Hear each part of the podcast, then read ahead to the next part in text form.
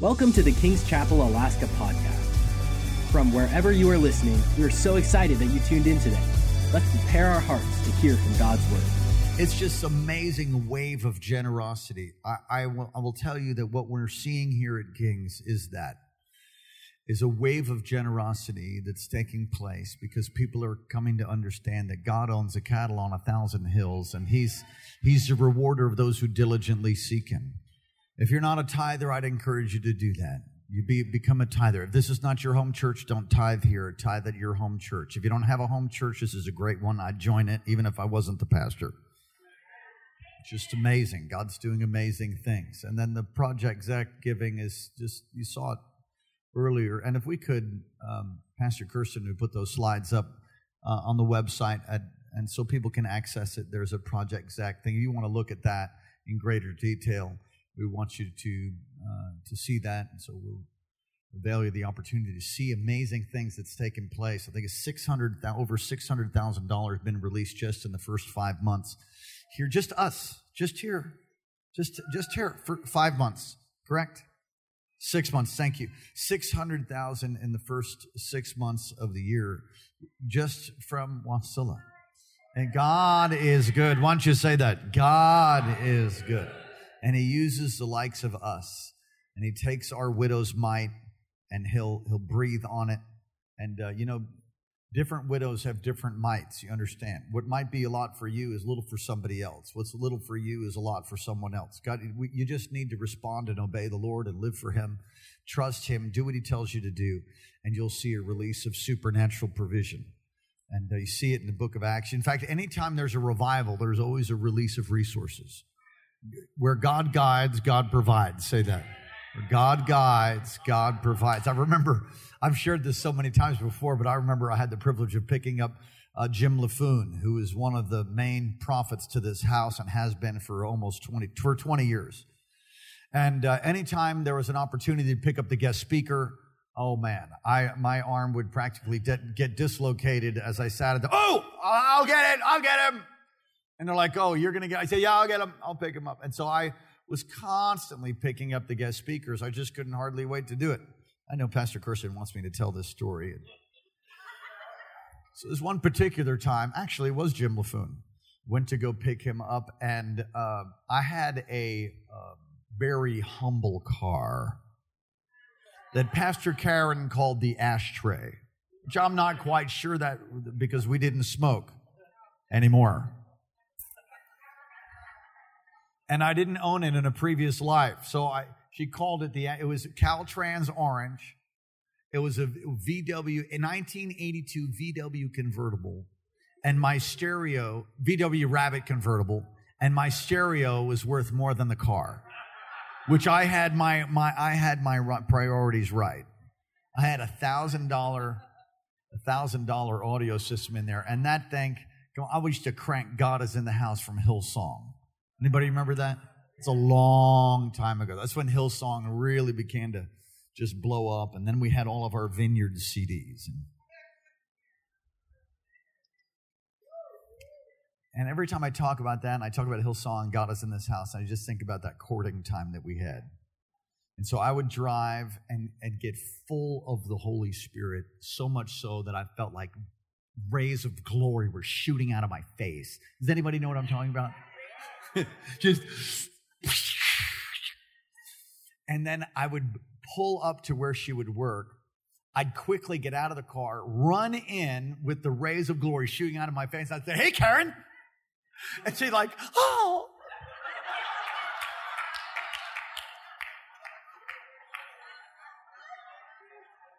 Yeah, it worked good. Some of you should try that. Anyway, the ashtray is not something you want to pick up, a, a, you know, an important guest in. You know, there's, and so I went to go pick up the, the vehicle. It was a van we were going to pick up our guest with. It was a dignified church van. There were some undignified church vans, but this was a. We had some of those vans that did the the hula going down the road, just, and some of it did the Tahitian. We don't know what I'm talking about.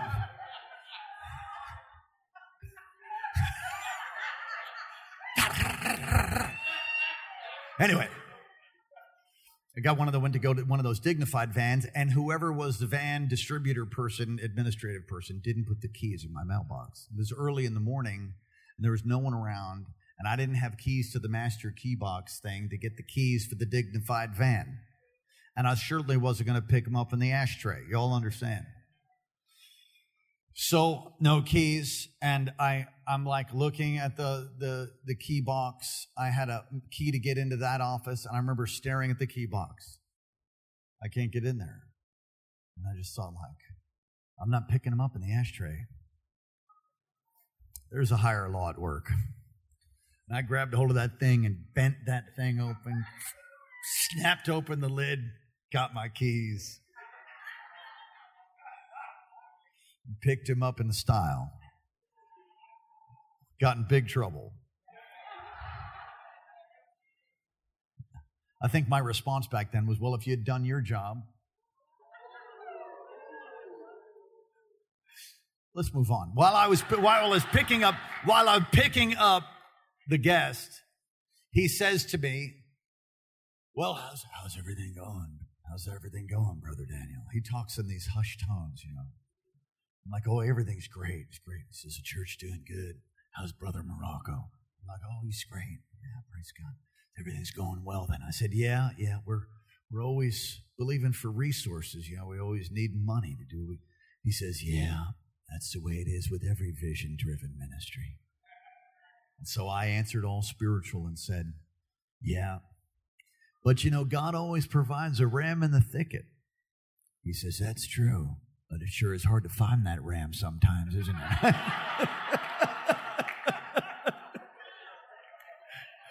Come on, how many of you know God provides a ram in the thicket?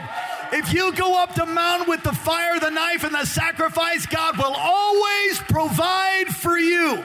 He will always provide for you. Don't doubt it. Believe it. Walk by faith. Amen. Ushers, would you come?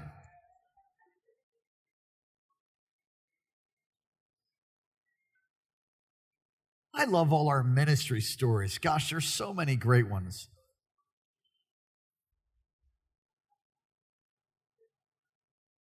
I have a hard time not telling Pastor Kirsten stories. John Davis, Pastor Kirsten's dad, is with us. Would you just stand and say hi to everybody? John Davis is one of the most stellar men of God I know. He's a legend. We love you, John.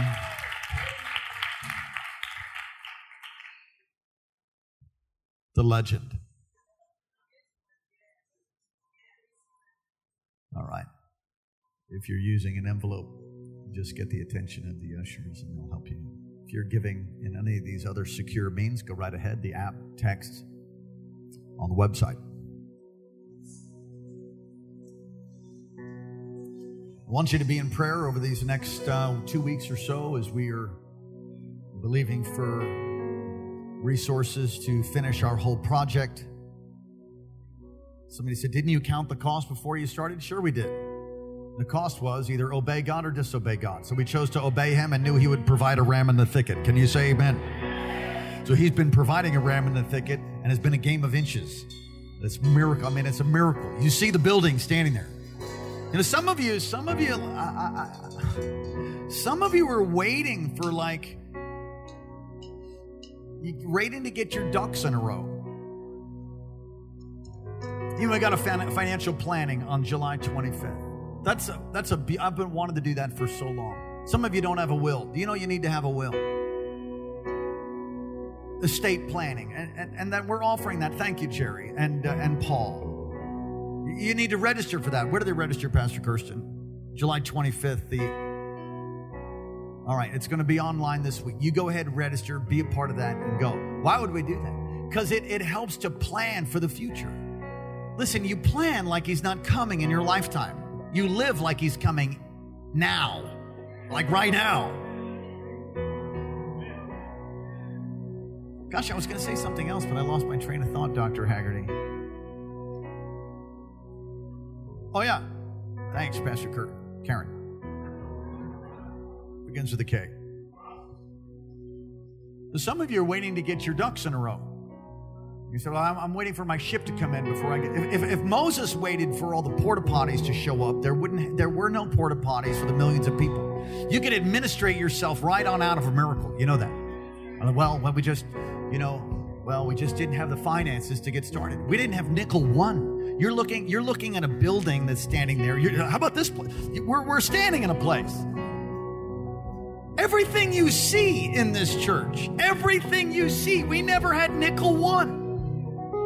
Nick, we didn't have a dime, but we had faith, and then God would provide, and God would provide. And it's been a game of inches. Some of you are believing God to do amazing things, but you won't get off your blessed assurance to get going. You, you got to take steps of faith. It's hard to direct something that's not moving. So we got going. We need twelve plus million dollars. So where's it coming from? Same place the other Eight, nine million came from. That's where, from the Lord. He's going to bring it to pass. Can you say amen? He said, well, I'm, I, my, I'm waiting for my ship to come. Your ship sank, honey. Your ship done sank. You got to get moving. You got to believe. You got to take steps of faith. Not foolish faith, but you got to take steps of faith. And you, you start little by little. You believe God. How many of you want a house? You want your own house? I'm just going to tell you, I, I don't know a whole lot about investing, but this I know in the Holy Ghost. You want to buy a house? Do it now. In Alaska, buy a house now. I'm telling you, they're coming from all over. There's a modern-day gold rush, and if you will put quit paying somebody else's mortgage. Well, uh, my credit's all messed up. Well, fix it.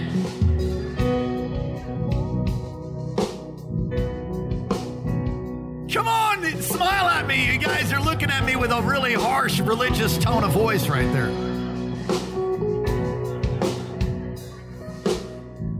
May God prosper and bless us. Ushers, would you come for the sake of the house of the Lord?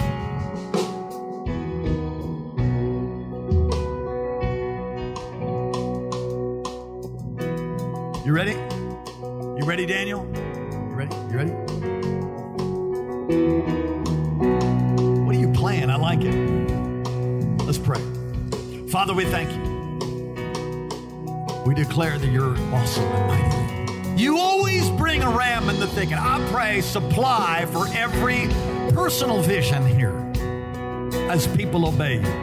I pray for houses and homes and, and cabins. I pray for businesses. Release business ideas and faith to walk it out. Prosper your people. Lord, we're supposed to be the head and not the tail, the lender, not the borrower. Blessed in the city, blessed in the field, blessed going in, blessed going out. All of the blessings of Deuteronomy twenty-eight would come upon us. Lord, that we are your precious, chosen possession people, redeemed, brought out of darkness into the kingdom of light.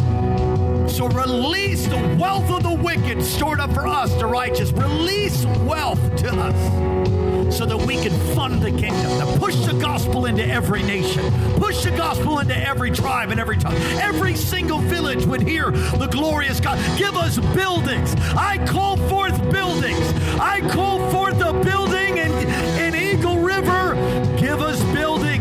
Give us a building there. Give us a building. Give us a building. Give us buildings. Give us buildings. Give us buildings. Give us buildings. Give us buildings. Lord, give us Sears if you want to. We'll take that too. Lord, give us buildings. Give us what we need to spread the glorious gospel of Jesus Christ to every tribe, every tongue, every nation. Release property. Release cash. Release inventions and resources of every... A ram in the thicket for the glory of God in Jesus' name. Amen. Ushers, go ahead. Come on. It was silent. Surely it was through. Since when has impossible ever stopped you? Friday's disappointment is Sunday's empty tomb. Since when has impossible ever stopped you? It's the sound of the dry bones rattling.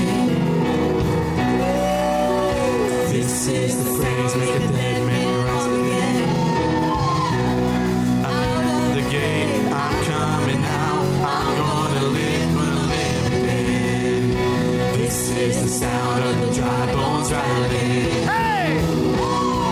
Hey! So Saturday, Saturday was silence. Surely it was true. But since when has it possible never stopped you? Come on! Friday's disappointment, and Sunday's empty too. Since when has it possible never stopped you? Come on! This is the sound of the dry bones rattling. Hey! This is the praise make a dead man walk again. Open the grave, I'm coming.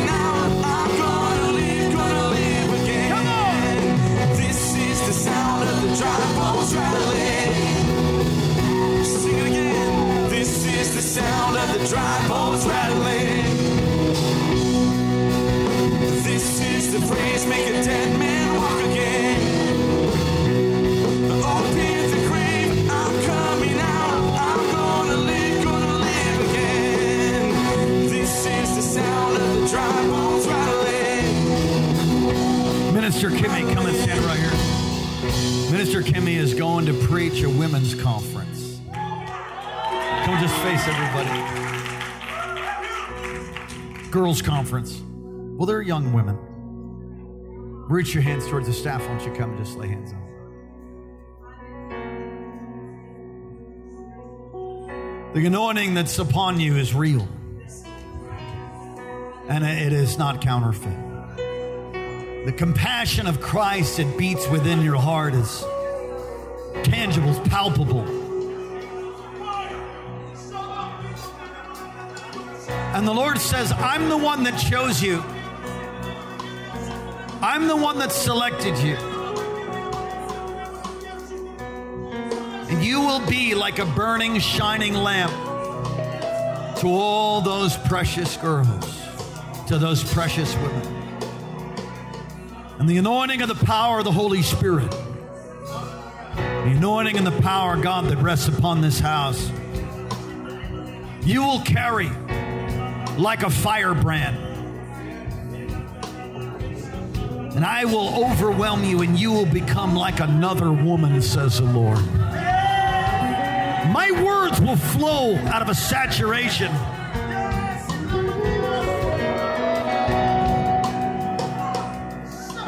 And displays of signs and wonders and even generational healing will be released. And I see through these lips of clay, through your life, there's going to be many called into ministry. Many. In fact, I hear the Lord saying, be sure to bring the invitation to full-time service, because I'm going to call many of them as they see you, an exemplary manifestation of someone filled with the Spirit, loving God with all their heart. I'm going to give you new messages. I'm going to give you a new flow. I'm going to put a new, new anointing upon you. And from this is going to open up other doors. From this will open up other opportunities, says the Lord, and it's going to be marvelous. So God, anointer, user, in Jesus' name. This is the sound of dry bones rattling. Come on, lift your voice. This is the sound of making dead. Release your fire, God. Hey. Open the grave, I want now. I'm gonna live. Oh, come on, sing it to him. This is the sound of dry bones rattling. This is the sound of dry bones rattling. This is the praise make a dead man walk again. Holy Spirit!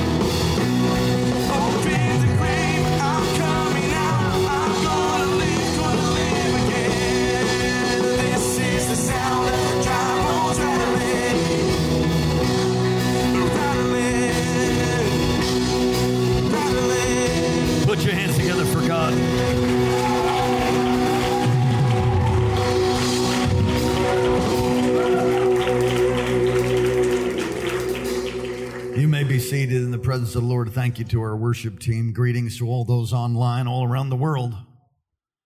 Those listening potentially in the future. If you have Facebook, uh, go ahead, like, comment, and share this. Push this out. Let's reach more and more people. I'd encourage you to be a part of the uh, E T S, uh, E T H Scroll. That's a daily program at twelve thirty, and uh, I'll be doing that for as long as the Lord uh, leads me to do it. And um, I've found recently that I've had a bit of a strain in my vocal cords because I'm preaching eight days a week. And... Uh, So I'm finding that um, uh, my vocal cords are getting stronger and stronger. Hallelujah. Acts chapter two, I want you to find verse one.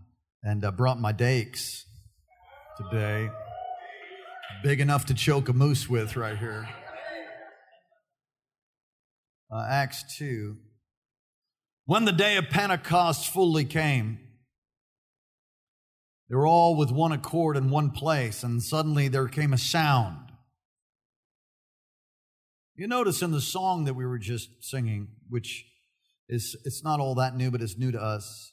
It's the sound of bones coming together out of Ezekiel's glorious army that was open and laid bare. And I preached a message just recently about I can't breathe. And um, it's a, a message that I I need to expound on and perhaps write a book about. The Lord is the Lord is healing America, and America needs healing. I said I just had a leaders meeting, and in my leaders meeting, I I repented for I repented for um, times when I have been perhaps insensitive or not aware. You know, it's hard to know what you don't know. And in my zeal, I've put my foot in my mouth up many times. And uh, it's I certainly did that for some this morning, and I, I am so sorry. Uh, that's not my intention. It's absolutely my intention to offend anything that's religious in you.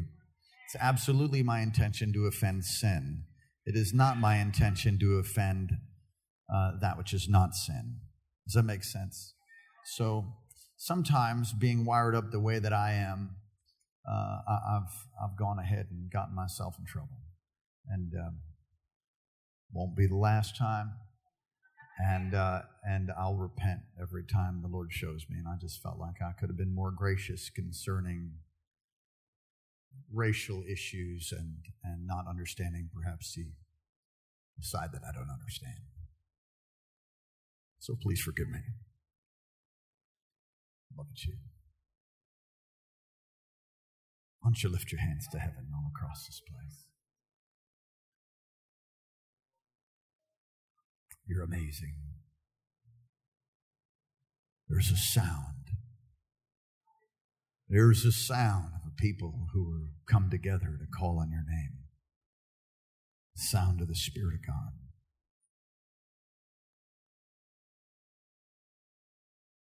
Let's get back in the text.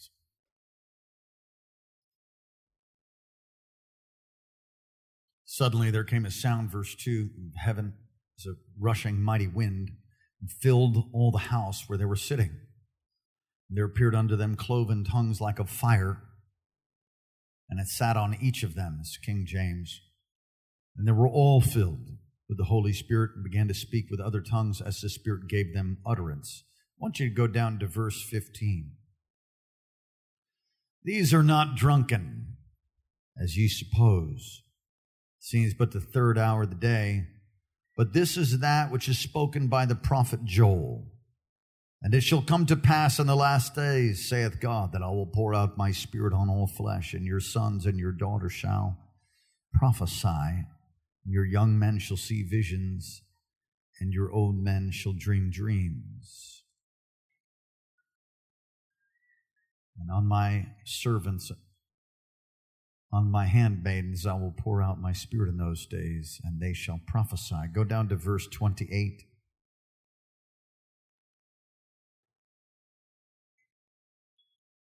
Thou hast made known to me the ways of life, and thou shalt make me full of joy with thy countenance. I want to just bring to you a very simple message about what happens when God draws near. When God draws near, it's not church as usual. God draws near when God manifests His power. The word manifest is to make visible. When God manifests His power, there are times when that manifestation of power doesn't fit in our little cubicles of religious understanding.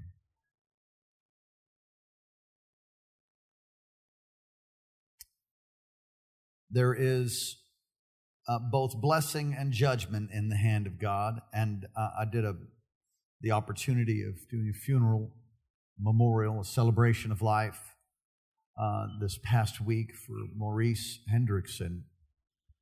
And it was it was a beautiful memorial. The eulogy was so well written and so wonderfully declared, and I learned things about Maurice that I that I didn't know. And to hear the testimony about how he would win people to Jesus, and he was a, a Vietnam helicopter pilot, and how God had just radically saved him and used him. And as I heard that testimony, I mean, we could have just stopped before I even got up to share. As I was sharing, and, you know, we take every opportunity. I, I don't know how it is for, you know, where you are at church, where you're online, or what you've been through before, but whenever we do perform wedding vows and ceremonies, we usually use as an opportunity to get everybody saved. Whenever we have uh, memorials, we use as an opportunity to get everybody saved. Whenever we have Easter egg hunts, we use it as an opportunity. Whenever we have anything that we do, we use it as an opportunity to present the gospel of the Lord Jesus Christ, redemption. But in the gospel is both blessing and judgment. You say, what are you talking about?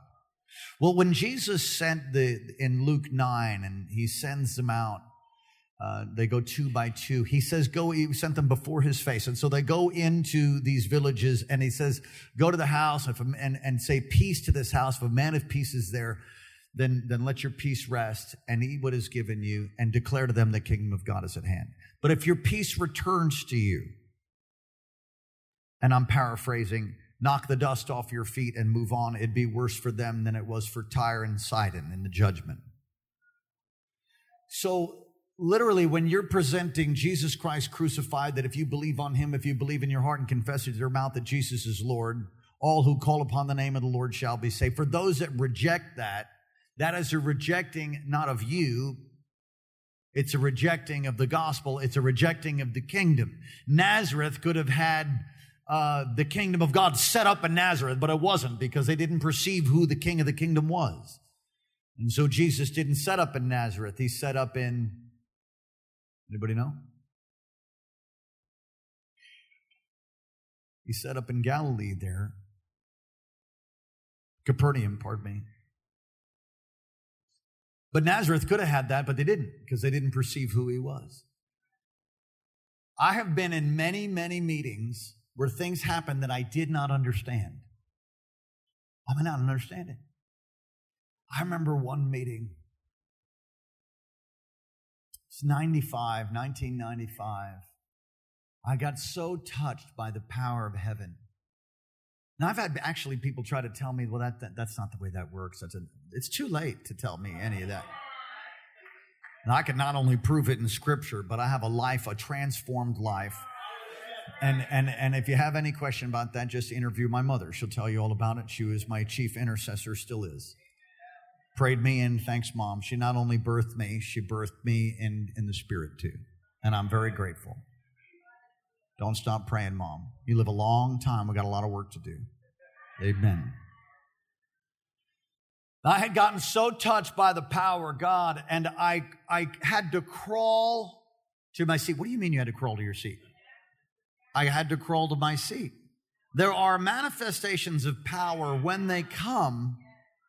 See, there's a problem in the Western church. I think it's because of Greek culture. I mean, it, there's a lot of different reasons that people can reason away, rational, use rationale to be a guillotine for an experiencing the power of God. And, and then there's the whole argument, well, it needs to be decently in order. You know, I've seen things so decent and so in order that God wasn't even there. so controlled by man. Listen, everybody reacts differently when God comes. When God draws near, everyone reacts differently. I remember preaching uh, at an airport. I, oh, I didn't plan on it. I, I went to go pick up Damon Thompson. It's like one hundred years ago, pre-T S A. And I'm sitting there with a bunch of other brothers and my wife. And were we married? Yeah, we were married. We were. No. We were. We were.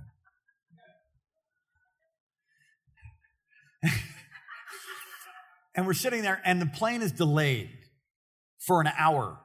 So we're waiting for him to get off the plane, and we're all gathered waiting for this, this young twenty-seven-year-old fiery revivalist guy to get off the plane, and we were going to go take him to eat. We were young adults in the church, and you know, go take him to eat and, and hang out and then deliver him to his hotel room, and he was going to preach the following day. So we're waiting. While we're waiting, I'm looking over at this crowd of, you know, a giant, you know, seven forty-seven or whatever it was, a full plane of people. It had to be two hundred fifty people plus. And as I'm looking at them, I start seeing, oh, that marriage is not doing so good. And I look over and I said, oh, that person is struggling with with uh, sexual stuff. And I look over and I see the, you know, the family and the the girl, the the daughter that brought the boyfriend, and I can tell that's not going so good. You know what I'm talking about? Like they brought him on the vacation. Those guys are getting busy. That's all I'll say about that since we have children. Amen. And so as I, I look and I'm seeing all that, I'm starting to have discernment. People are lighting up and I start getting trouble. I'm like, oh God, these people need Jesus. And I thought, Lord. And the Lord says to me, when the watchman on the wall sees the army coming, if he doesn't blow the trumpet, then their blood is on his hands. I thought, I bind that thought. I have nothing to do with that. It is. Yeah, Lord. Amen. Raise up a watchman, God. Raise up a watchman. And then I, time went on, and I kind of looked back over. I'm like, oh, God. I start seeing more stuff. And then again, if the watchman on the wall doesn't blow the trumpet, then the blood is on their hands. I'm like, oh, God, come on. What's the plane going to crash? Seriously? I mean, like, really? God. And so I tell everybody while we're sitting there, do you know what I felt like the Lord just told me? And they're like, what? I'm like, well, you know that text in Ezekiel? Watchman on the wall doesn't blow the trumpet, then the blood is on their hands. They're like, yeah. I said, man, look at that crowd over there.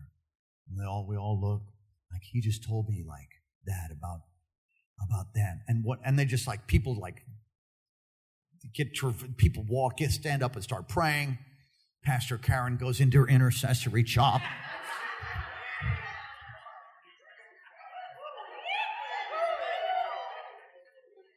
And when they walk away and they start praying, I'm like, oh, man, that's the word from the Lord. Oh, God, oh, God, oh, God, oh, God, oh, God, oh, God. Oh, guess I'm the watchman on the wall. Great, great, Lord.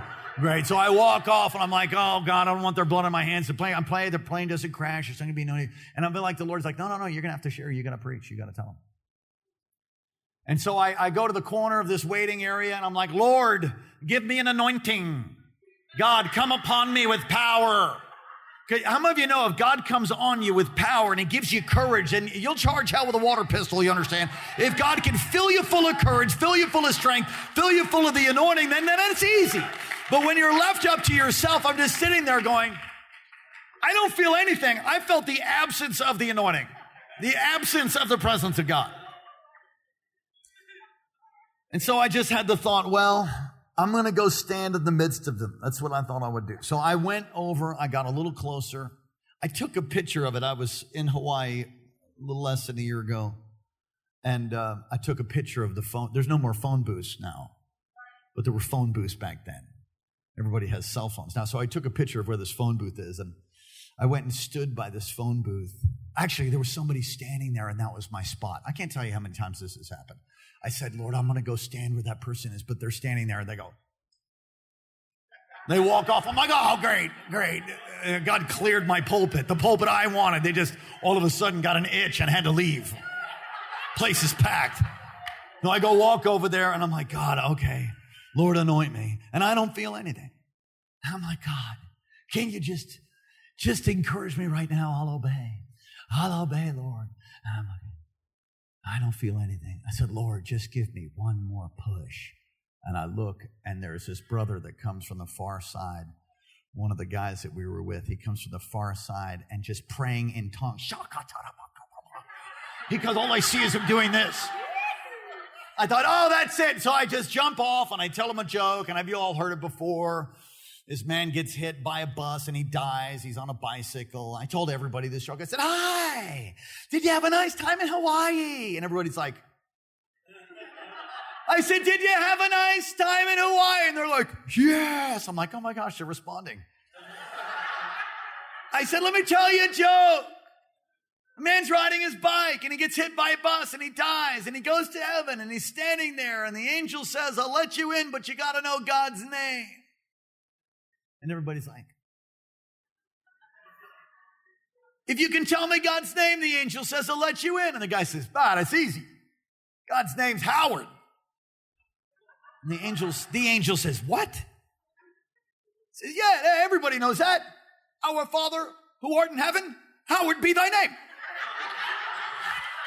Well, they all laughed, and I know many of you heard that before. They all laughed. And when it died down for a second, I just said, in all seriousness, if your plane crashes on the way back to the United States of America, and the power of God hit me, and I preached, and I had people looking at me, not, it's not unlike church service, it's similar. You have people like, yes, Lord, yes, yes. Other people like, it's people just texting.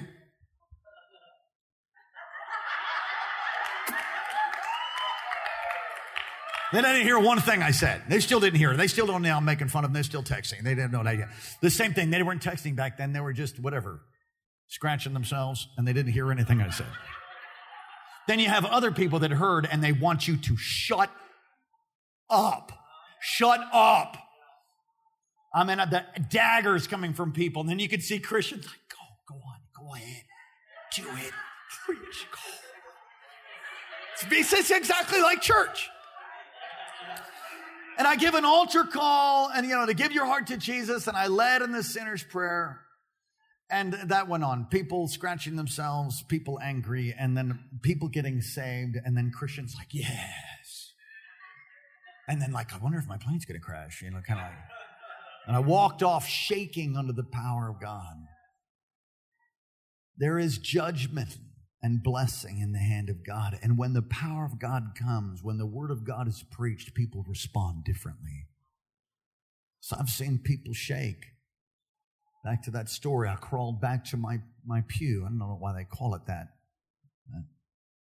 Back to my seat. I crawled into my seat. I propped myself up, and that particular night, the power of the glory of God hit the place. That's not what's happening here. The presence of God is here. There's an unction. There's, there's God's presence, but this is not the glory of God. Let's just get clear. Because when the glory of God comes, there ain't anybody standing. That might happen five minutes from now. That might happen thirty seconds from now. I, I don't know. So I back, got back to my seat, and I stood up, and three people that I knew from another church, you know, no offense, I'm just saying, I just happen to know them from another church, conservative church, very conservative. And I love the body of Christ, so please don't get me wrong. They came in so critical of what was happening. I was getting my life changed, and these three guys walk up the center aisle with their arms folded, making fun of people. Making fun. I, I was sitting three rows back, undone, and it was like they never saw me. So uh, it was like, if I was you, they stood like right here, and I got to stare. They knew me. I'm, I'm looking up at them, and they didn't see me, not once. It was like I, they were, I was invisible to them. They looked at us, hey, Dad, look at that, look at that. That's insane. Look at that. This place is crazy. And they're laughing at this lady who was on the ground, and she was seemingly, she was lying out on the carpet, and she was directing what seemed to be like a heavenly choir. Her hands were, were going like this. Now, I knew the lady, okay? So it's not somebody that was just, that would normally do that. Some people normally do that. With God or without God, they normally do that. They do strange things. They herk and jerk with God's presence or without him. We got the fruits, nuts, and the flakes.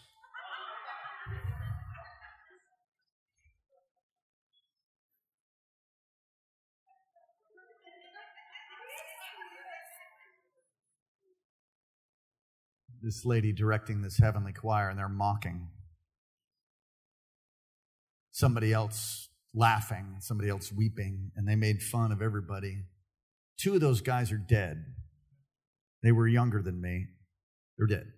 So are you telling me that God can't? And I'm not saying that. I'm just saying you can't you can't mock the Holy Spirit. Don't don't don't do that. You'll notice that God will always remove the mocker and the scoffer before there's ever a great manifestation of power. And you'll see that Jesus removed them. He said, they laughed him to scorn. He said, okay, out. And then he raised a girl from the dead. So there's different responses. I, the craziest thing I've ever seen, actually, I'm told the last time I talked to Brother Rodney, it was the craziest thing, one of the craziest things he's ever seen, which is saying something. And it happened in our church. In Maui, there's, I think there's, are there ten steps? I have to go count. There's, there's ten, is it, you would know, at least ten. You would know, you've done a bunch of productions here. There's at least ten steps that go from the floor to the top of a high platform. And that year, I saw, and I was told it was like one of the craziest things he's ever seen. We, we watched a guy roll from the bottom to the top, and back down like a plank, like a roll of carpet. Bump, bump. I don't, I don't mean kind of like, and, and we didn't even know anything about core strength in nineteen ninety-five. Now, I don't know what kind of, oh, he must have done a lot of core work. Nah, nah, he, he's a middle-aged man that is rolling up the stairs, down the stairs, up the stairs, down the stairs. It did not stop for forty plus minutes. And I'm just telling you, even if you were Mister Parkour, you couldn't do that. And it wasn't like he was trying to do it. It wasn't like, you know, he'd crawl up on the thing and then, but it wasn't like that. It was like he'd roll up, like his whole body would roll up. I just sat there watching, and, and the power got all over me. Why watch him? I'm like, whoa. What's that all about? He looked like a window shade. Up, down, up, down, up, down, up, down. And you think, like, how many times can you do that? That's a sign that makes you wonder. What happened to manifestations of, why would God do that? Why wouldn't he do it? What, what, what happened to these people? These are not drunk as you would suppose. Now, I know some of you have never been drunk, and praise the Lord. But I've seen a few drunk people in my time. They act different. We've had them come in here. Everyone reacts differently. Don't ever let somebody teach you how you're supposed to act. No, you need to buckle over and moan. No, you don't. It's like teaching somebody to pray in tongues. She tie. Go ahead, say it. She tie. She tie. The bow tie. The bow tie. She tied a bow tie. Keep saying that. She tied a bow tie. She tied a bow. No. That's stupid. That's ridiculous. That's weird. Come on, somebody say that's weird. Everyone reacts differently. There's fire, wind, acts of power. They're shaking. It's one of my favorite ones is that uh, I, I read this. I didn't experience this. I've experienced lots of manifestations of God's power. You know when God is manifested with great power, especially in your life, because you're different. You, you something's different. Something changes in you.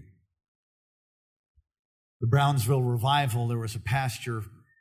They would drive from all over, and you all went there. And I, I'll tell you what, the only regret of the Brownsville Revival is I didn't get on a plane and get over there and experience it. But my mother did. My mother said, I'm moving. We're going. She moved. She packed her bags and went to the Brownsville Revival, moved in across the street at some women's house there, and went every day. My crazy Pentecostal mama, God bless you. The, and, I'm, and the carpet that, that that that carpeted the place where you stayed was the original carpet that was filled with all the tears of the Brownsville Revival. And she went back there. She had said the anointing in this place is, is another level. And I just regret that we didn't go, but I watched it online. That was like with my Juno account.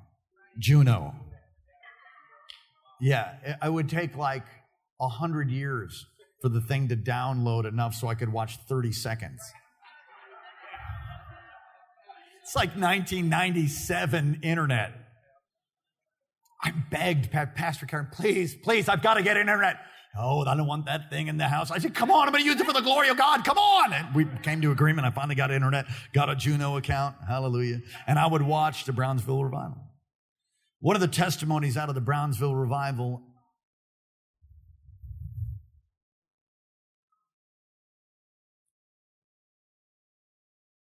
Sorry. The pastor took his board in a van and they drove over there. One of the manifestations, one of the things the Holy Spirit would do, people would shake. I mean, they would shake. You, you, baptisms, you should see what that looked like. The sound of the dry bones rattling. And they went, the board and the pastor, and they witnessed people shaking. They witnessed people running from the back. I mean, there would be altar calls that were... People wanted to get touched so desperately that they would crawl on their hands and knees and look, they would look at the shoes of the preachers. So I got these shiny ones, it'd be easy to find. And they would crawl on their hands and knees through people, find the shoes, and then pop, stand up. So they could get prayer from the man of God. You want to talk about hunger?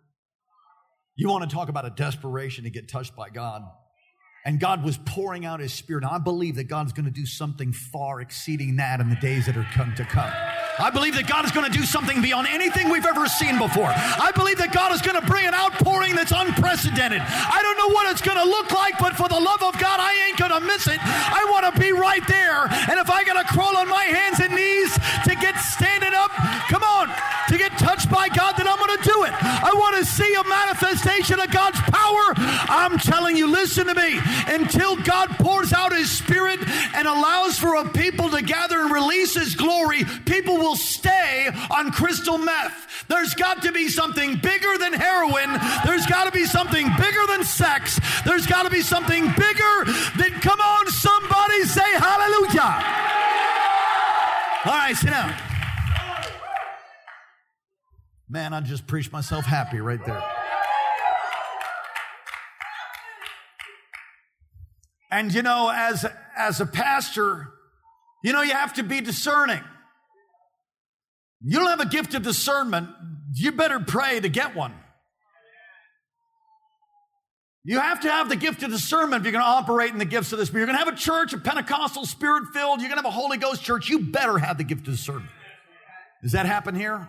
Oh, yes, on many levels. Because we're not going to let somebody come in and, and uh, you know, do some insanity. Has anybody seen that, that worshiping chicken thing?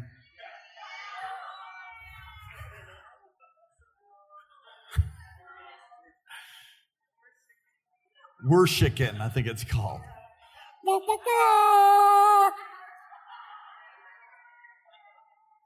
Pastor Karen, you want to do that for us?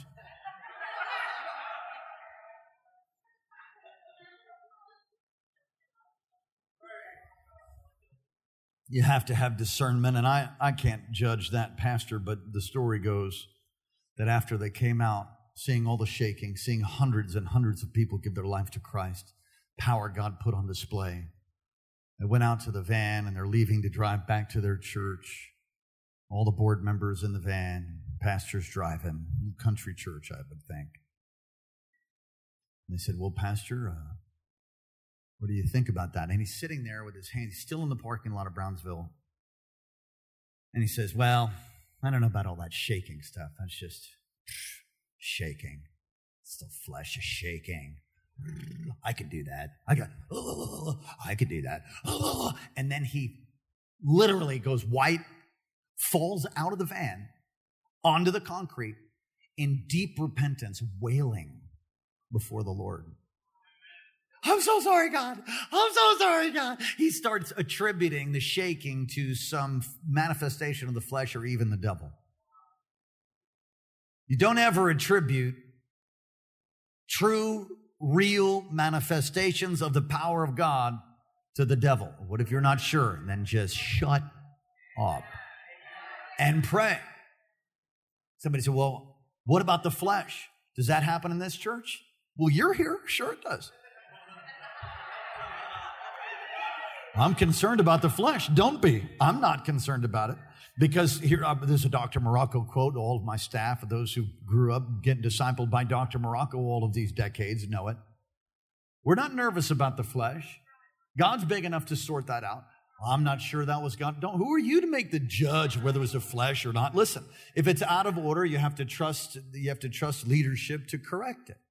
And and I know that God's big enough. Listen, I, I'd rather have somebody, not that I'm en- encouraging people to respond in the flesh, but I know that's going to happen. And I'd rather allow for the place of the Spirit of God to move and have genuine manifestations of power that transform lives out of darkness, out of the grave, into a garden. I'd rather have manifestations of power, displays of healing, signs and wonders and miracles, and had some twice dead, pulled up by the root little teaching by somebody who doesn't even live right.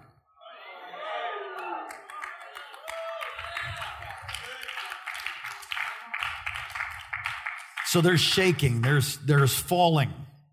I had somebody tell me, you know, falling out is not scriptural. But being slain in the Spirit, first of all, it's not slain. If you're slain, you'd be dead. But there's a lot of wonderful scriptures to back being undone. You might find yourself on the on your back. And Psalm twenty-three is my favorite one because it just totally ticks off all religious people. The Lord is my shepherd, I... He, there you go. It makes me lie down. Some of you are like, that's not funny. That's not what that means. You've taken that out of context right now.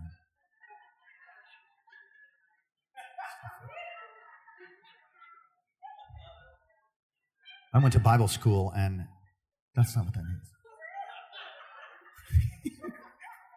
Okay, Sister Rigor Mortis.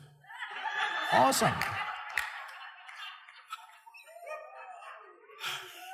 Thank you for sharing your theological treatise on Psalm twenty-three, Brother, brother Twice Dead Pulled Up From the Roots. You hadn't, la- you hadn't, you hadn't, you hadn't laughed in a decade. We better move on. I'm feeling myself getting in difficulty.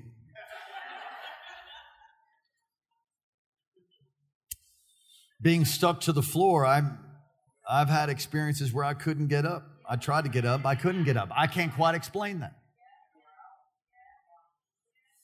Leadership in the Spirit. Somebody said to me, how do you know what to stop and what to allow? And it's very simple. If it bothers me, I'm stopping it. There's certain things that bother me and, um, and certain things that don't.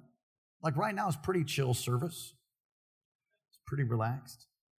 I've had people, I've, I think one of my greatest memories was I lay hands, I'm in Grass Valley, California. And this Pastor Stroop and his wife, and we're talking dyed-in-the-wool Assembly of God. Like he came out of the womb, he had his credentials. For real. The Brill cream, everything. The hair, and, and and this is a great man of God, and I love and esteem, but I'm, I am poking fun a little bit. Sometimes we can get, you know, we can get in our little cultures. So it can end up being weird. And, uh, anyway, if I had hair, I probably wouldn't be complaining. But anyway, so I lay hands on these two, and the power of God hits them, right? And they're weeping, and I'm prophesying, and behind me, uh, the organist jumps on their Hammond. And starts playing this, I mean, when you want to talk about a cheese grater to my spirit. I mean, I just felt like, oh, it was like somebody dragging nails across a blackboard. And so she starts playing. I said, stop, stop. I walked away. They're still weeping. I said, stop, stop, stop, stop, stop. And as I get closer, I feel the power of God. And this lady's weeping. I said, and I look back at the pastor. I said, was that ministering to you? I said, oh, go ahead, go ahead, go on. She played, and they, they just shook and fell out in the power of God. Manifestations of God's power and allowing God's presence to come. Listen, in your home. You, you should have encounters with God in your home, at the dinner table, in the master bedroom.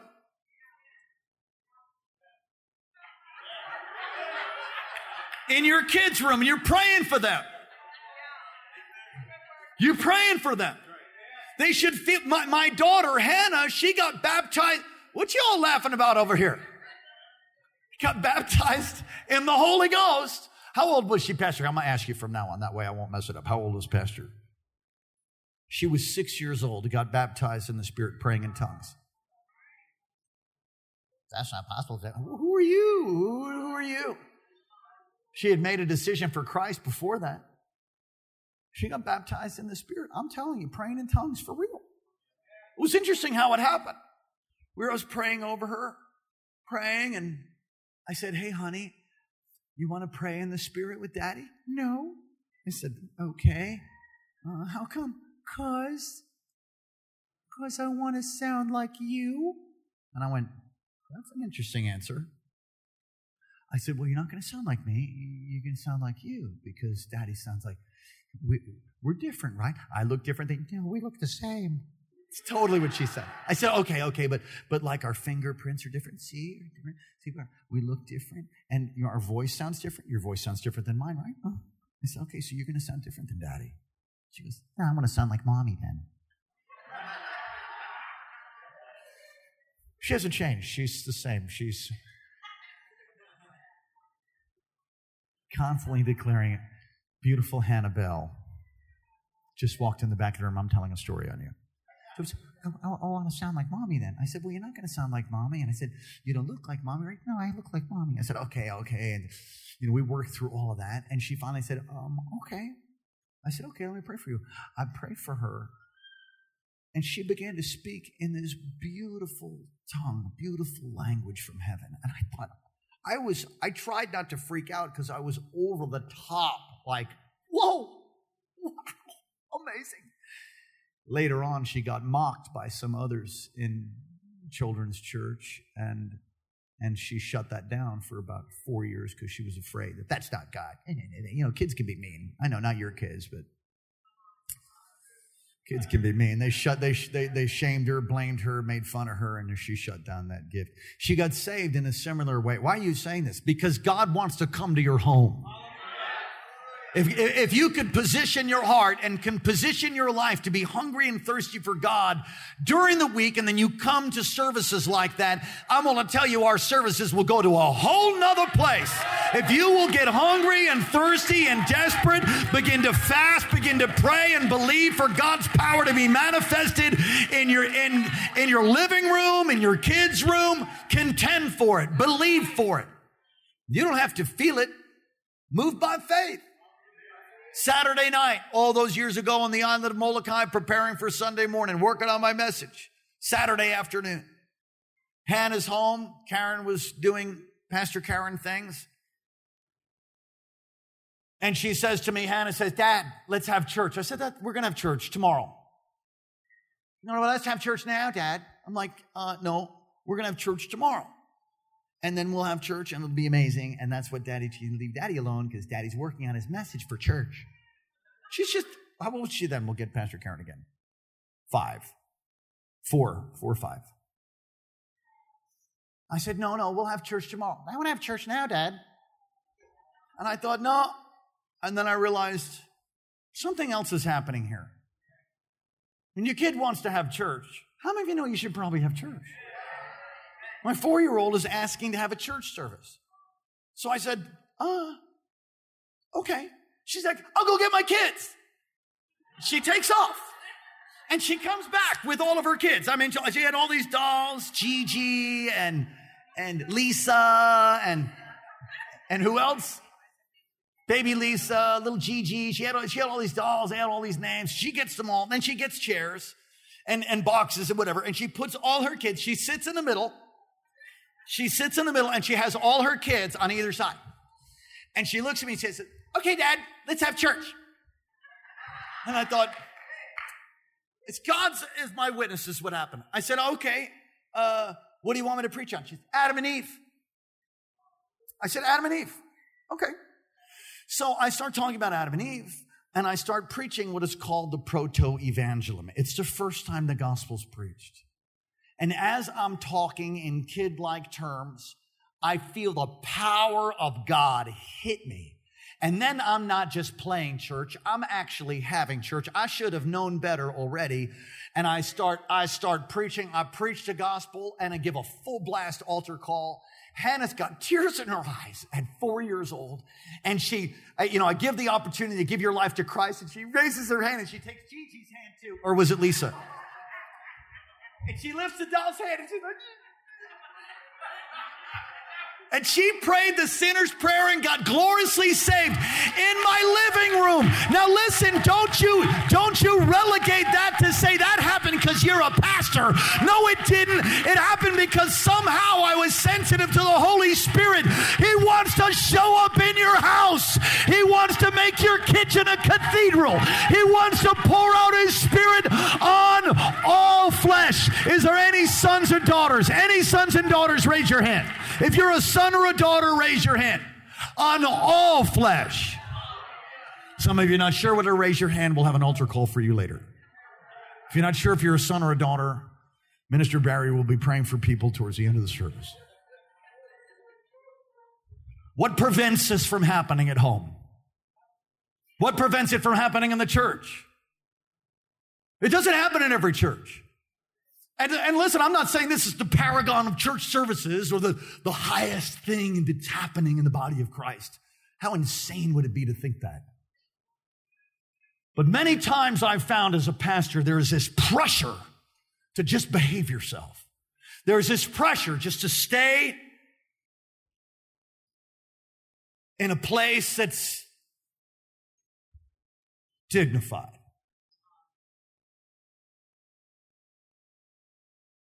I think it comes from influence of Greek culture. I think it comes from a whole generation that's addicted to entertainment and screens. I think it comes from meditation and an Eastern mindset.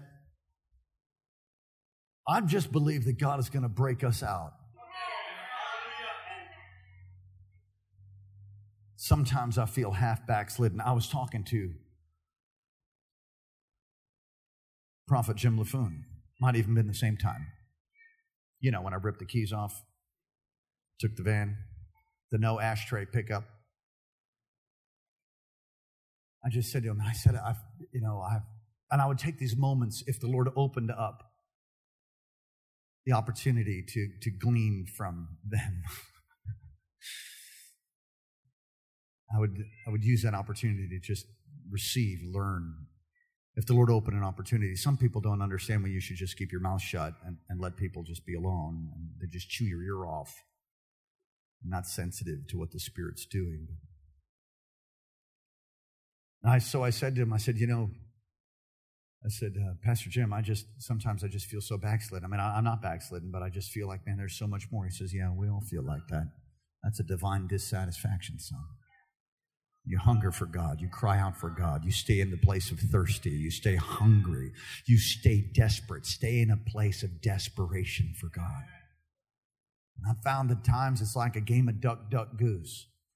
Listen, if ministry for pastors, we have many pastors that listen and watch online. If you ever get bored in ministry, I'm got pro- I got a news for you. It's not heaven's problem. It's you. If you're going to have a move of God, you need to have one yourself. And the only way to see a move of the Spirit in your life group, in your team, is to have personally have one. You need to personally have it. That, that one Robert, the guy that played the banjo all those years ago, said, I figured out how to have revival. Uh, and you've seen me do it before. He said, I figured out how to have revival. I said, how's that? He said, just draw a circle around yourself and have one. Remember Robert. Robert, the banjo guy. Draw a circle around yourself and have it. If we're going to have a manifestation of power with souls coming in left and right and the miracle power of God put on display with people healed, youth group exploding, It'll come by people personally taking ownership to see a move of God. And, and many times in our culture, as I'm bringing this to a close, this is my first close. Hannah, would you play the keys, sweetie? Oh, you are? Oh, good.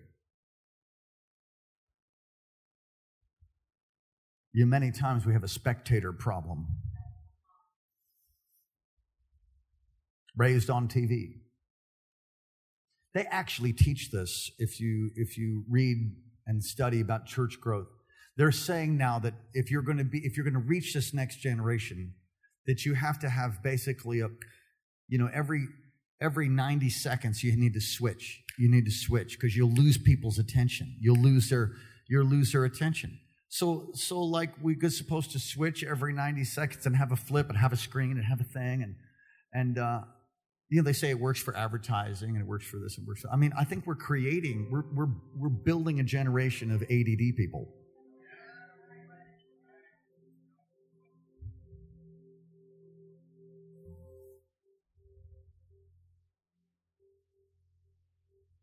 You know, religion's observation.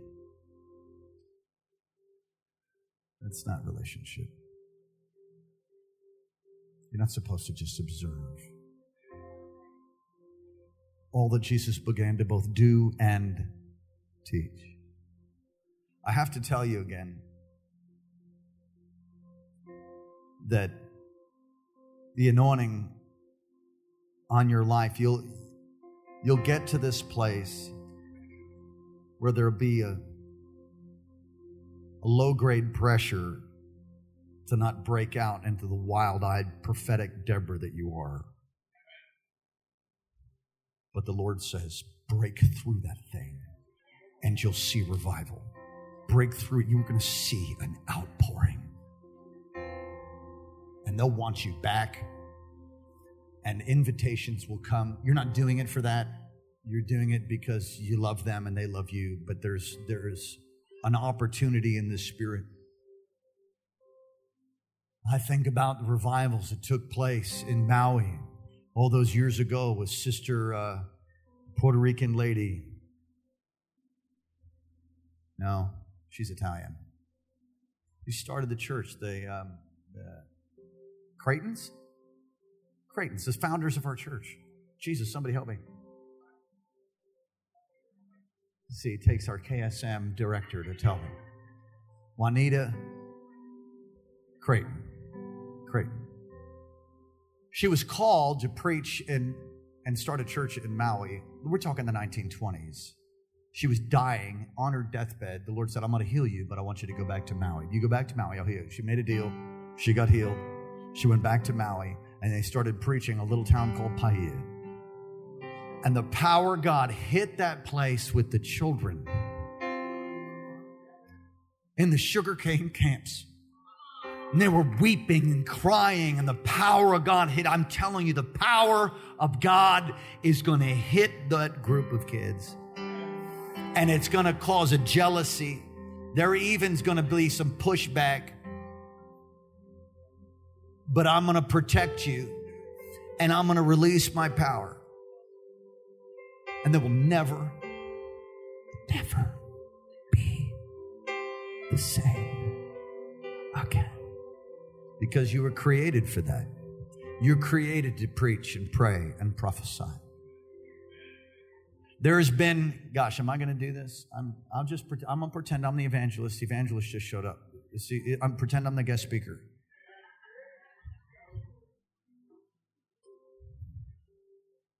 There has been structures in place that have hindered the release and the power of God.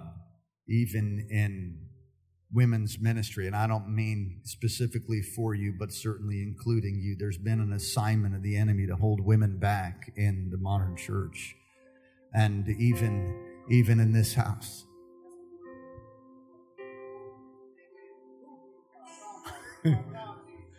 Even in this house. What do you mean this house? I'm talking just overall. Now, I don't know that that, that would be agreed by some. But I, I feel the Lord saying that, and if I'm off, well, then I'll stand before the Lord for it. there is a display of power that's coming through women. And if you've got a problem with women in ministry, you need to get corrected and you need to get healed. Oh, the women of the house, you feel called to ministry, I want you to stand. All across this place. Yeah, and if you're already in ministry, go ahead and stand.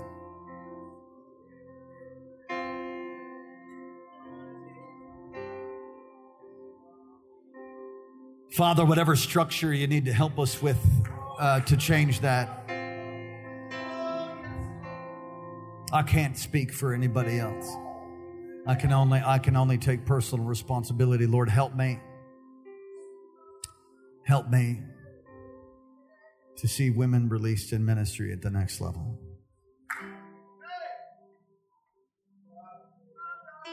And there is a forerunner anointing that's upon the church here in Alaska.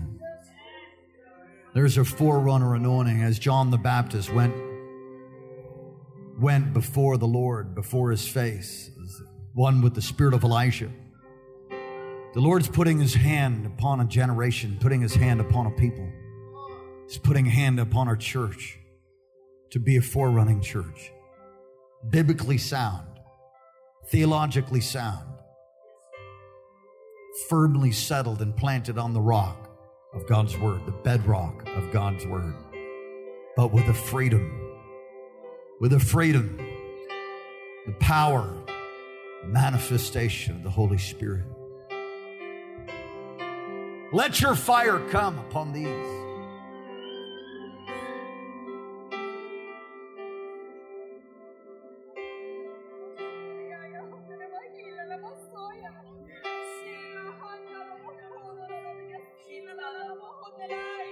Holy Spirit,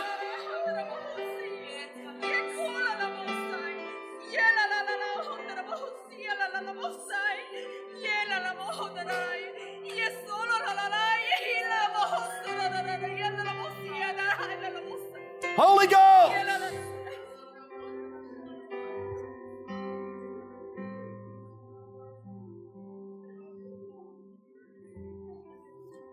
Some of you ladies have been wounded through abuse of authority. You felt held back or hindered. The Lord's going to heal you tonight. You say, that's me. Come to the front. Just come.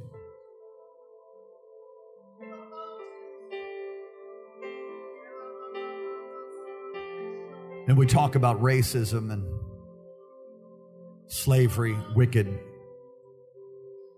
Women have been persecuted for decades too. We speak life over these mothers in Zion. We speak life right now. I pray for the healing power of God to come upon our sisters in Christ.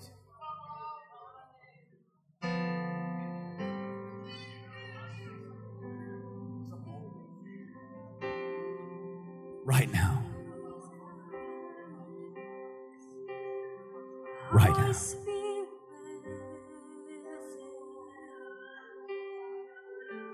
Fill the room, fill the room, fill the room, fill the room. Holy Spirit, Holy Spirit, fill the room, fill the room, fill the room, fill the room.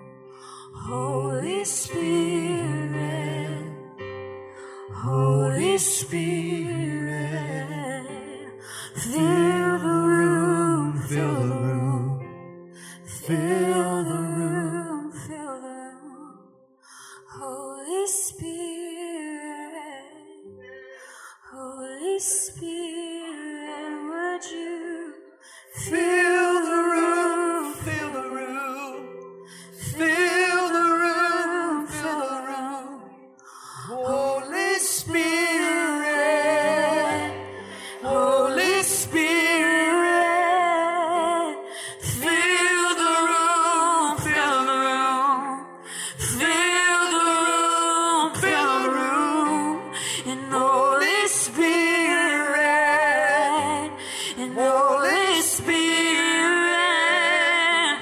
Would you feel the room, feel the room, feel the room, feel the room, Holy Spirit, Holy Spirit, feel the room, feel the room, and feel the room, feel the room, Holy Spirit, Holy Spirit.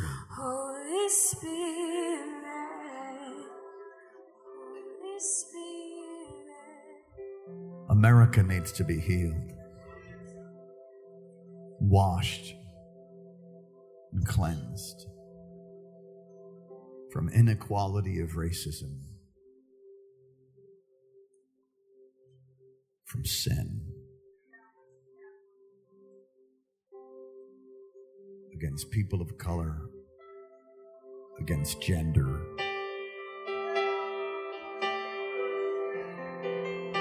Sin is a wicked, wicked thing.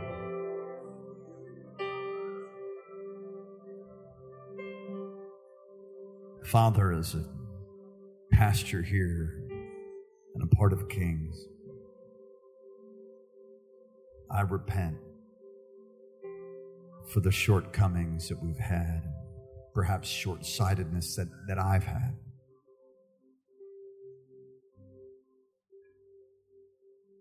At times because of unhealed places in the past. Or perhaps I didn't do what you wanted me to, to release women in ministry at the next level. Thank you for my incredible wife and the incredible team that you've placed together here. I call for Deborahs to arise. Yes, men too. Every nation, every tribe, and every tongue.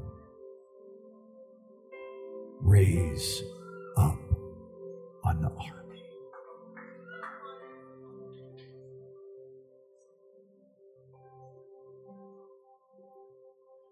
Fill the room.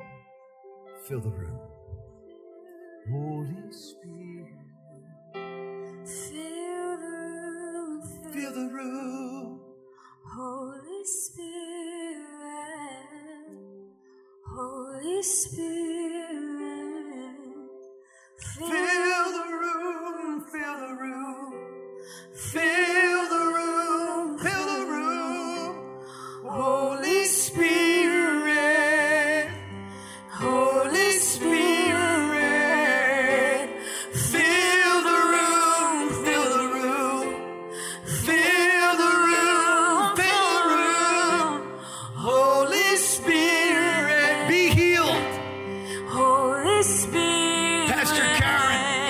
Begin to lay hands on people.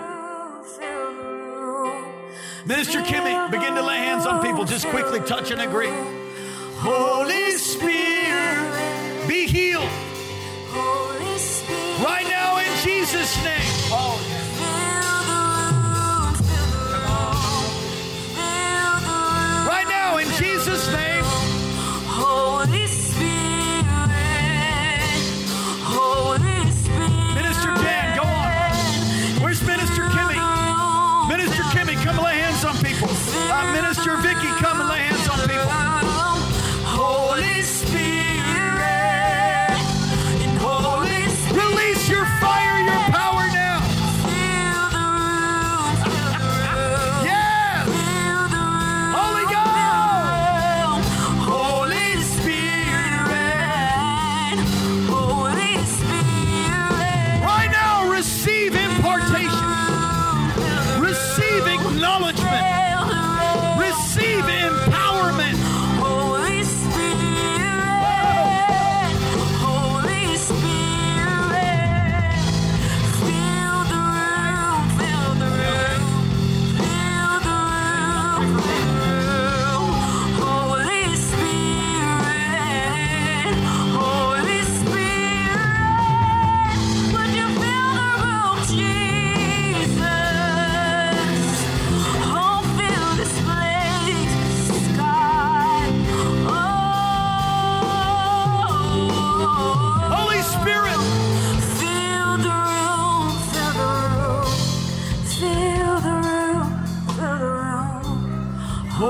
Spirit.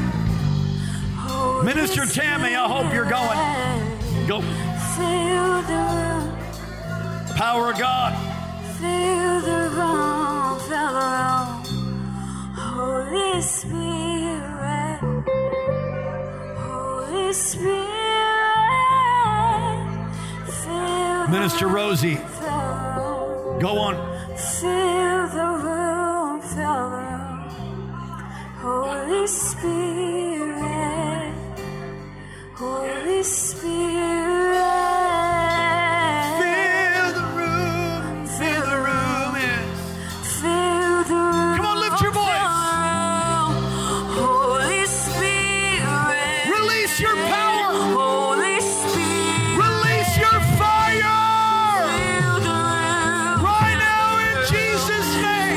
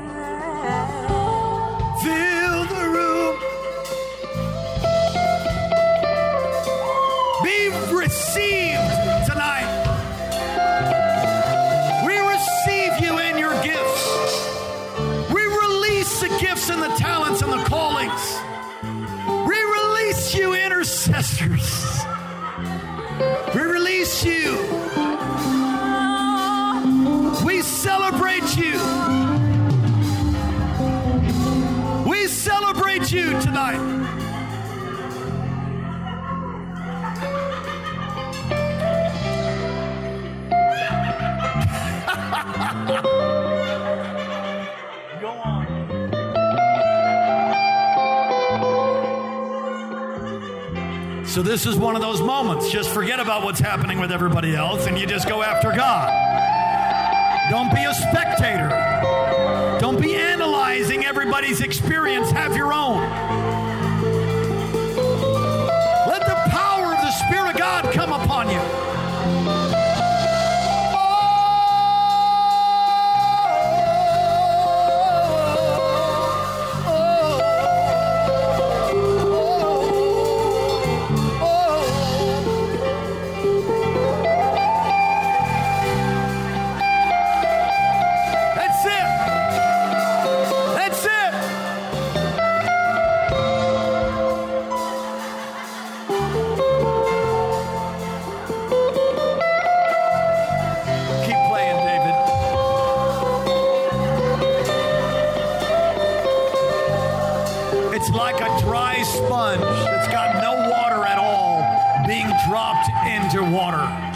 Like that, just receive. Be refreshed tonight. Be healed tonight. Be free tonight. Be healed.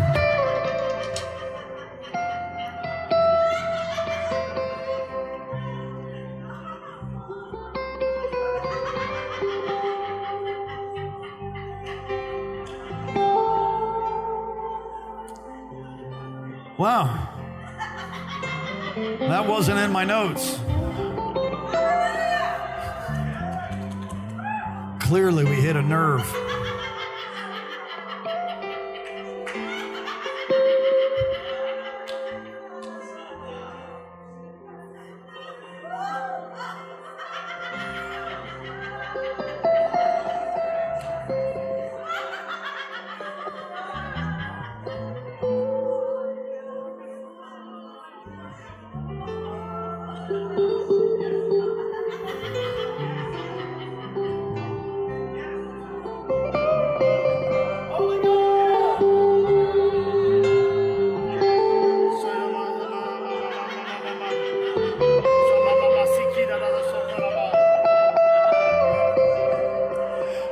times in Alaska, revival has been brought to where the crowning of the head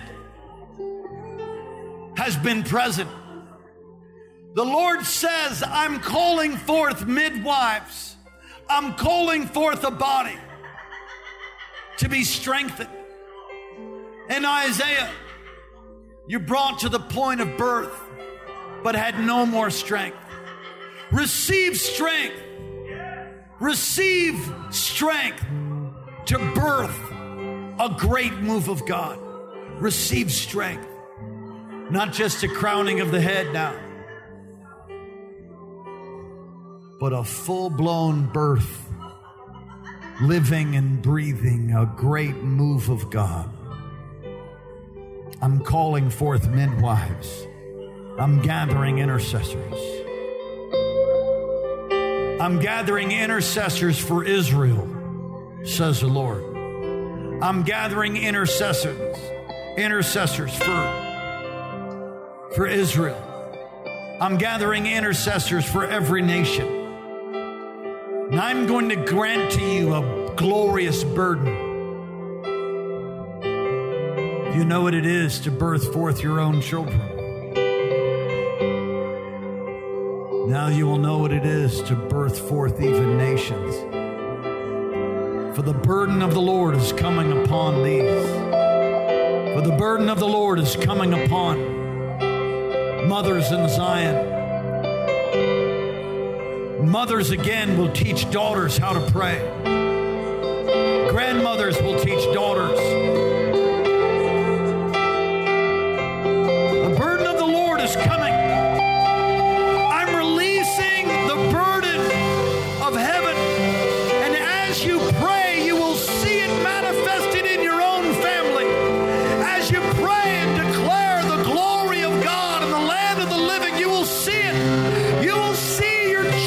Come from afar. Your children come from the east.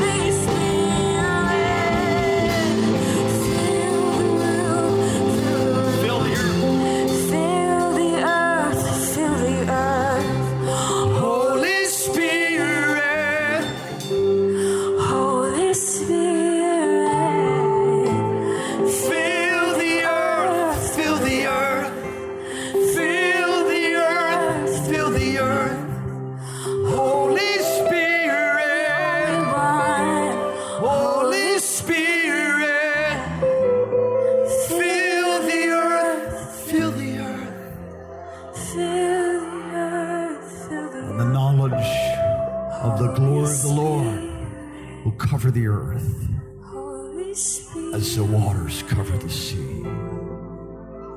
Carried by men, carried by women, carried by young, and carried by the old. I've positioned you, says the Lord, in this time in history, at this time, at this season, to carry my fire, to carry the glory of the Lord to the far-flung corners of the globe, to your homes, to the workplace. I've put my word in your mouth. I've given you power and authority to heal the sick and set the captives free. Take, take your place in the army of God. Take your place in the army of the Lord. One more time, fill the earth, Holy Spirit. Holy Spirit, Holy Spirit, Holy Spirit, fill the earth, fill the earth, fill the earth, fill the earth. Holy Spirit, Holy Spirit, Holy Spirit, fill the earth, fill the earth, fill. Just the women of God. Sing it, ladies. Ready? Holy Spirit, Holy Spirit, fill the earth, fill the earth, fill the earth. All the men of God, ready?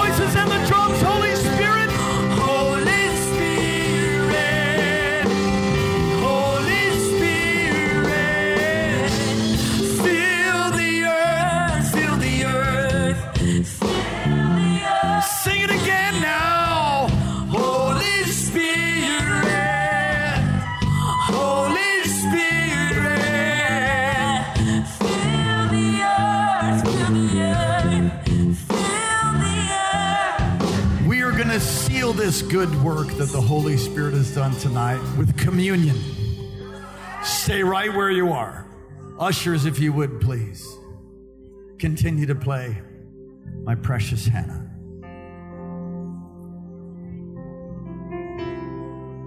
Communion is a covenant act.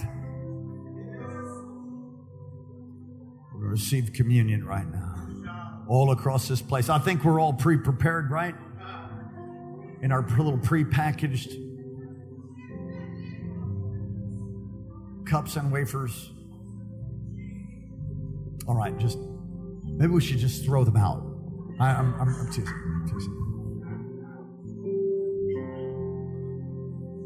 All that want to be served, you'll have communion come by you, and then we'll take communion. We'll close tonight. Go ahead, fellas, serve away.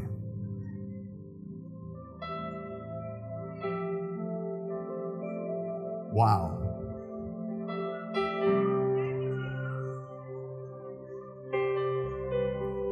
You know, I, I, I got like half my notes left.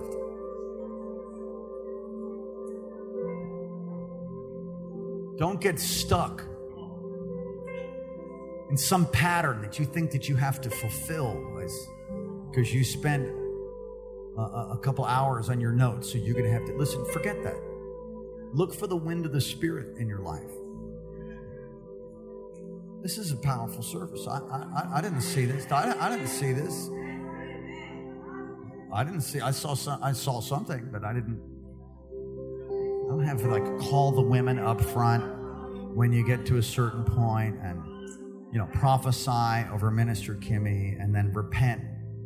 Yeah, that's not in my notes. It's a move of the Spirit. Hannah, my, my, my, lift your hands. And as you do, God's power comes on you the next level. God has been touching you all service.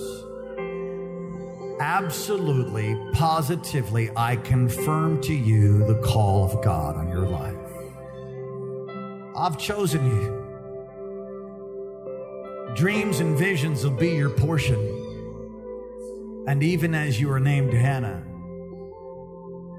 you will even be an intercessor to birth forth and bring forth a move of God in a generation. My hand's upon you. I'm going to make a way. I'm making a way for your education. Put your hand on your heart. Two hands.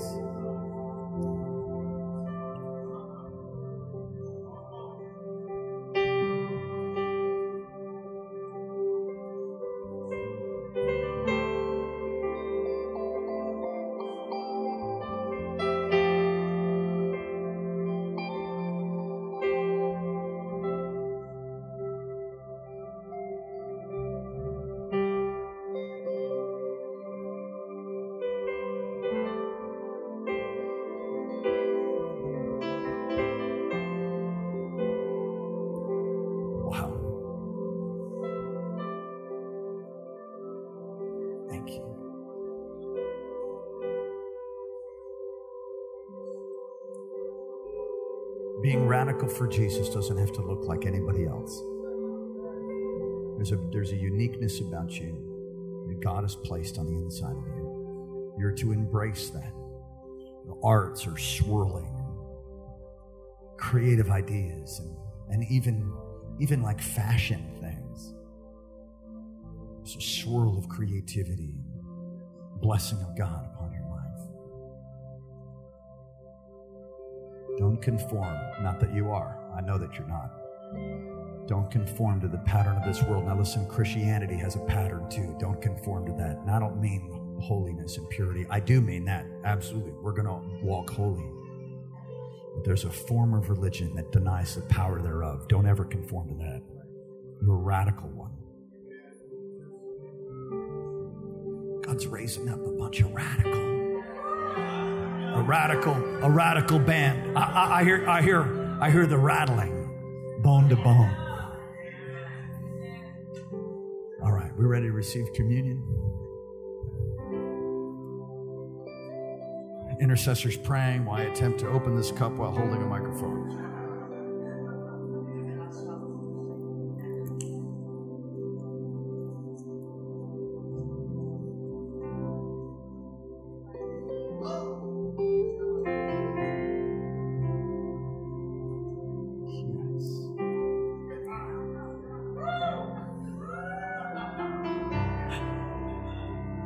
If you're not right with God, you get right with Him, and we'll close after we receive communion. On the night that Jesus was betrayed, He took the, the bread and He broke it. He said, "This is my body, which is broken for you." In likewise manner, He took the cup and He blessed it and said, "This is the cup of the new covenant, my blood, which is shed for you. And as often as you do this, do this in remembrance of me." So God, as we did this morning, again tonight, we remember that you were crucified on a cruel Roman cross so that we could be washed, we could be cleansed, we could be healed, we could be free. You took our sin upon your body on a tree. Galatians says, "Cursed is everyone who hangs on a tree." You became a curse for us that we might become the righteousness of God in Christ Jesus. So Lord, forgive us for wrong thoughts, attitudes, and motives. Forgive us for where we've grieved you. We repent. For structures that hindered people, for structures that, that hindered a release of women in ministry, We repent for structures that perhaps hindered men in ministry. Forgive us, and God, give us this new wineskin. This new wineskin to pour the new wine into.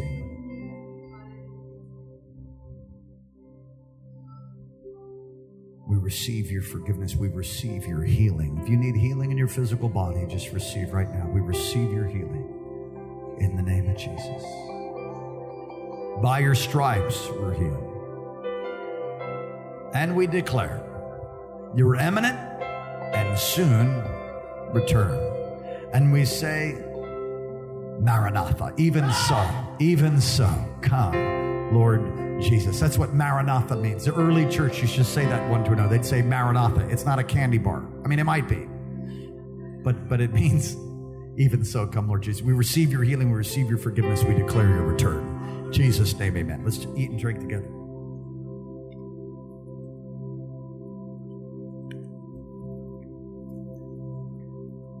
Hallelujah.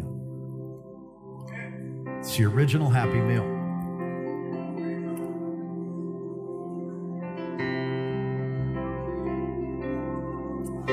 Lift your hands all across this place. Try not to stain your clothes with the juice from your cup. Come on, lift your hands to heaven. You're the answer to all of the woes in America. You're the answer to every human need. We thank you for what you've done, for what you're doing. We ask you, Lord, to do in us what needs to be done that we can see the manifest power of God. Come, God, not only to Alaska, but to every state in the Union, not only to the United States, but to every nation, every tribe, and every tongue. Raise up an army of spirit-filled firebrands that walk in holiness and purity to the sound of a different drum. Let the wind of the Spirit come upon our homes, that we would make a place for you in our homes as never before. Please don't miss the emphasis of the Holy Spirit in that part of the message. Make your kitchen a cathedral. Invite the power of God into your house. Don't just have it in the church. If you'll do that, this will triple. If you do that, this will triple. If you, if you're, if you're already filled, instead of waiting to get filled when you come to church, you, you're filled at home, you're on fire, you're prepared, and then you come to church, this will triple. It'll triple in size, it'll triple in manifestation, it'll triple in the power of God. Can you say amen? I hope you got something. I did. What a powerful night. Come on, put your hands together for Jesus.